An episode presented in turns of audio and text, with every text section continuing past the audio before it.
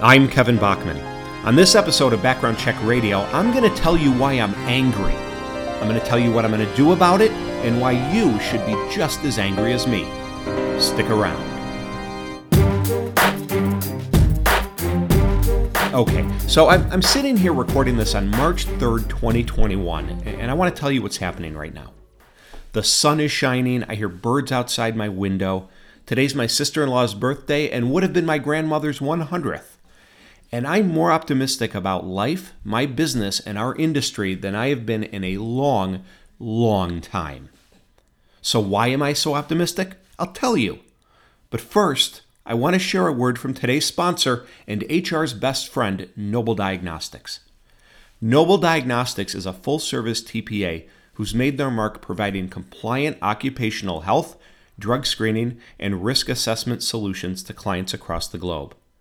Noble provides instant test kits including COVID, DNA paternity testing, and you know, it's not just about their testing solutions. They also offer drug-free workforce and risk assessment solutions teaching you how to run effective programs from inside your businesses.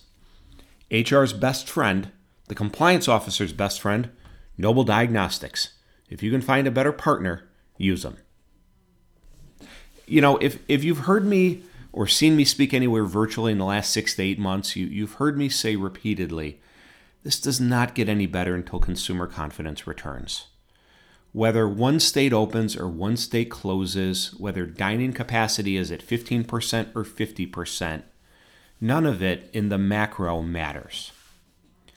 Only when massive amounts of people are comfortable getting on airplanes, going to a bar, listening to live music indoors, or going to a ball game.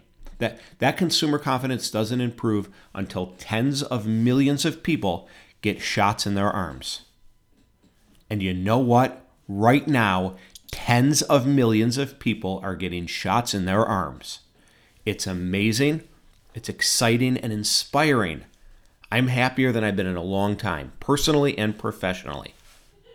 But th- that self reflection is, is also making me kind of angry. It made me realize how fleeting opportunities are, how small that window is, how our accomplishments, the blood, sweat, tears we shed to get there, it can all be wiped away so quickly. I'm angry because I used to be comfortable. Well, maybe not comfortable, but but tolerant. Let's use that word, tolerant. We we've all been tolerant. We know what's wrong. We know how to make it right or minimize the risk something bad if something bad happens. But we, we don't. We didn't. We just tolerated it our accomplishments today, where we're standing professionally, our business, our roles. The last 12 months have shown us nothing is guaranteed. So, how do I translate that to our businesses? The, the slam dunk prospect that didn't close, a large client that left abruptly, a key team member putting in their notice. You know, that, that prospect, a perfect fit, fit on paper, but maybe you didn't use enough data. You didn't investigate enough to pick apart the competitor. Maybe you weren't aggressive enough in the sales cycle. You, you got a little too comfortable. That key client who left. You knew you needed to tighten up your day to day operations because that's what protects you when something bad happens, right? A strong, consistent track record of excellence operationally is the insurance that protects you when invariably we break a couple eggs. Next, I'll talk about that key employee who left. But let's pause for a minute and chat about today's sponsor, Noble Diagnostics. It's one thing to provide testing kits and OC Health solutions to employers. It's another to provide the consulting solutions to advise them on how to do it right. Noble Diagnostics does it both. Working hand in hand with CRAs and employers, they play a valuable role helping organizations stay compliant while hiring quickly and safe, safely. Noble Diagnostics offers driver qualification file management solutions. They have MROs on staff and can support testing at any one of their close to 20,000 PSCs or mobile units. HR's best friend, the compliance officer's best friend, Noble Diagnostics. If you can find a better partner, use them. Okay, back to the episode. That that key employee who left. Uh, maybe it's because they saw you tolerate mediocrity in other team members. You knew you needed to step in, but no one really likes hard conversations, so you just let it linger until that performance became the new normal. They saw it, figured wouldn't matter how hard they tried, so they became mediocre too. Or they saw it, knew it wasn't in their DNA to become average, but also saw no real reward to being excellent with you, so they decided to go be excellent somewhere else.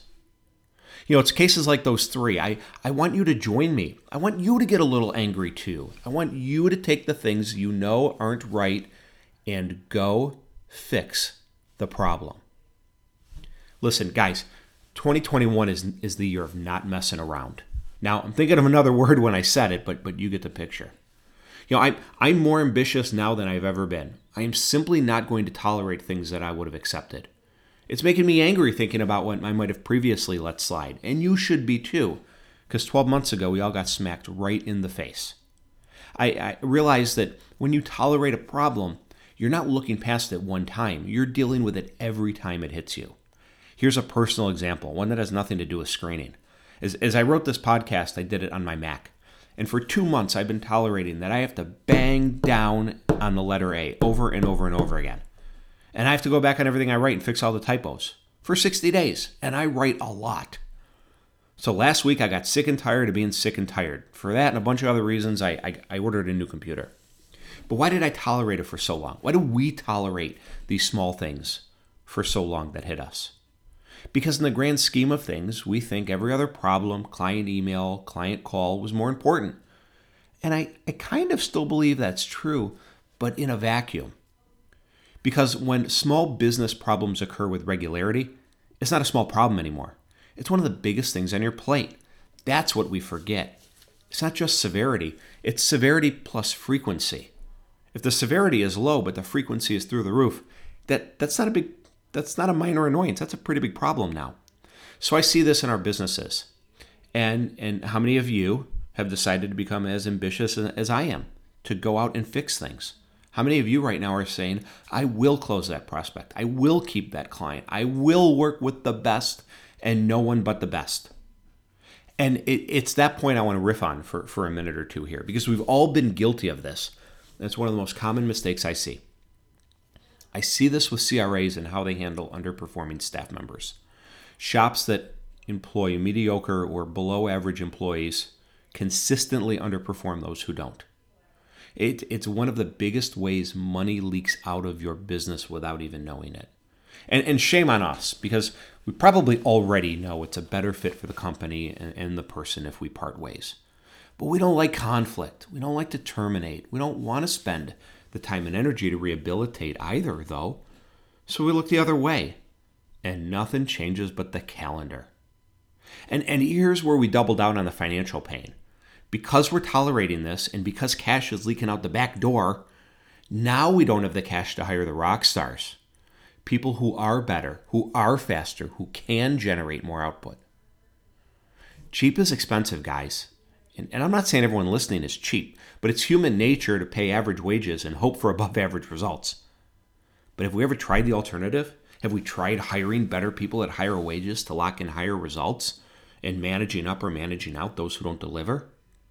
And and if if you don't, are you willing to continue to put the pieces back together when your average wage for average or below average results creates the extremely predictable ops, compliance, and client relations challenges? And if you're the leader or owner of a company and you have to step in and fix these things, what weren't you able to do because you were busy doing that? You know, when the when the key client that left over one mistake, you know, they did it because they didn't have previous wow experiences beforehand. So there was no partner goodwill built up. You're just the vendor in that case, not the partner. When the key employee leaves because they saw you tolerated mediocre and you didn't do anything about it, or maybe they became mediocre themselves. So, my takeaway as I, as I wrap up that rift uh, don't think of talent as an expense, think of it as buying results. What you pay and who you pay it to determines if you're buying a high probability result or a low probability result. Higher pay, higher probability. Lower pay, lower probability. More uncertainty, more business risk. So, my advice to you listening is whether it's your staff, your client base, your prospects, you know what needs to be done. You've known for a while, whether it's the performance problem or any of the others I've mentioned. Now it's up to you. And I'm excited to hear what happened when you decided to go fix the problem. Remember my story about the letter A on my computer? My new Mac was delivered an hour ago. I'm Kevin Bachman. Thanks for listening to this episode of Background Check Radio. Have a great day.